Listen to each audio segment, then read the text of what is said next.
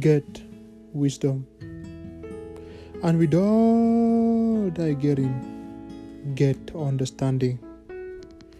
I'm so happy you're joining us once again to this episode of Proverbs Wisdom Nuggets for Everyday Life.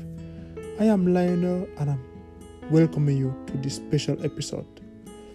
Today, September 17th, we'll be looking at the 17th chapter of the book of Proverbs. The book of Proverbs it is the wisdom book in the Bible. It has 31 chapters and we are going through and we are having one chapter, one verse per chapter per day, one nugget per day. We'll be looking at the 13th verse. So I'll be reading the 13th verse of the 17th chapter of the book of Proverbs.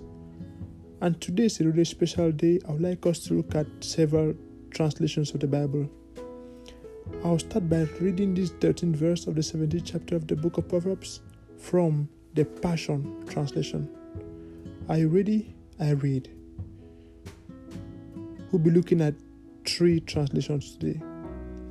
The Passion Translation, verse 13 says, The one who returns evil for good can expect to be treated the same way for the rest of his life. I love this other translation, the New Living Translation, NLT. Verse 13 says, If you repay good with evil, evil will never leave your house. Wow. Wow. As if that was not enough, let us take a look at another translation. The Message translation, verse 13 says, Those who return evil for good will meet their own evil returning. Wow. You know, it's really, it's not really said enough, but the fact is that we are living in a world ruled by, by the law of seed, time, and harvest. That is the amazing thing. But sometimes we easily forget this reality. We easily forget the fact that every word I say, every word you say, every action you and I carry out is actually a seed that we're sowing. If we could only realize how much of a seed that is, then we'll be very, very, very cautious on how we do things. This verse really speaks to me because many times when I'm angry with somebody, what I do is I return evil to the person, even if the person is doing good to me, because I remember what he or she had done to me in the past.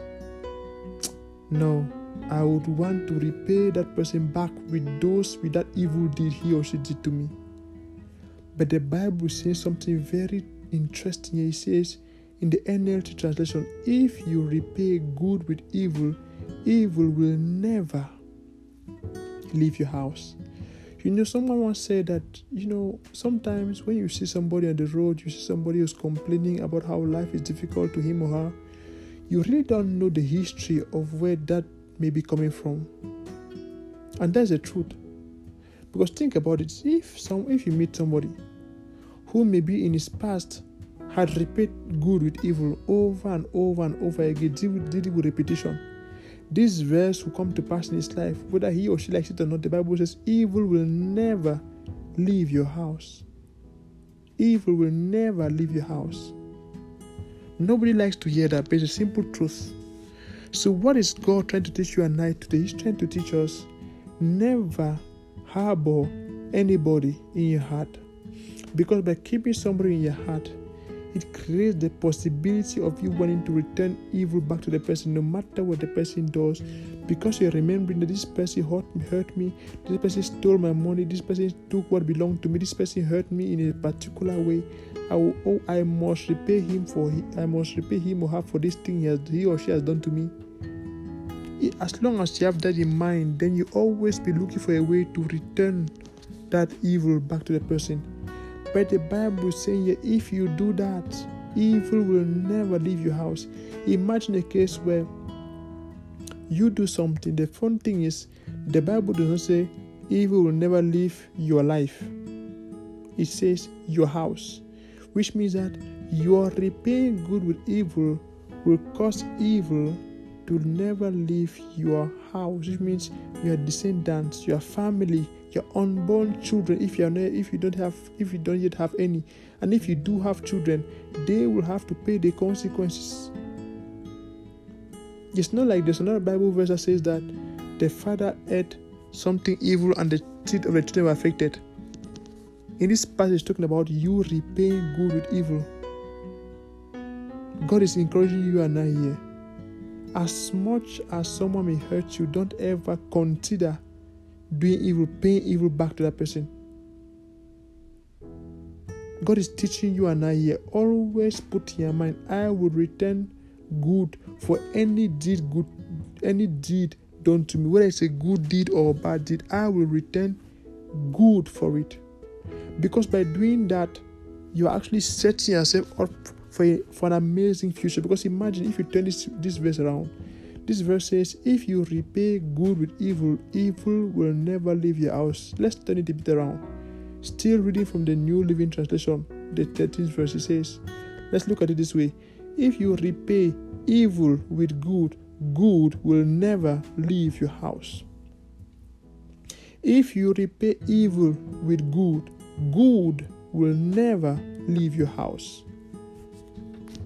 Isn't that amazing? Never return good for evil. Always return everything anybody ever does, does to you. Always return that person with good. That is what God is calling you and I here to do today.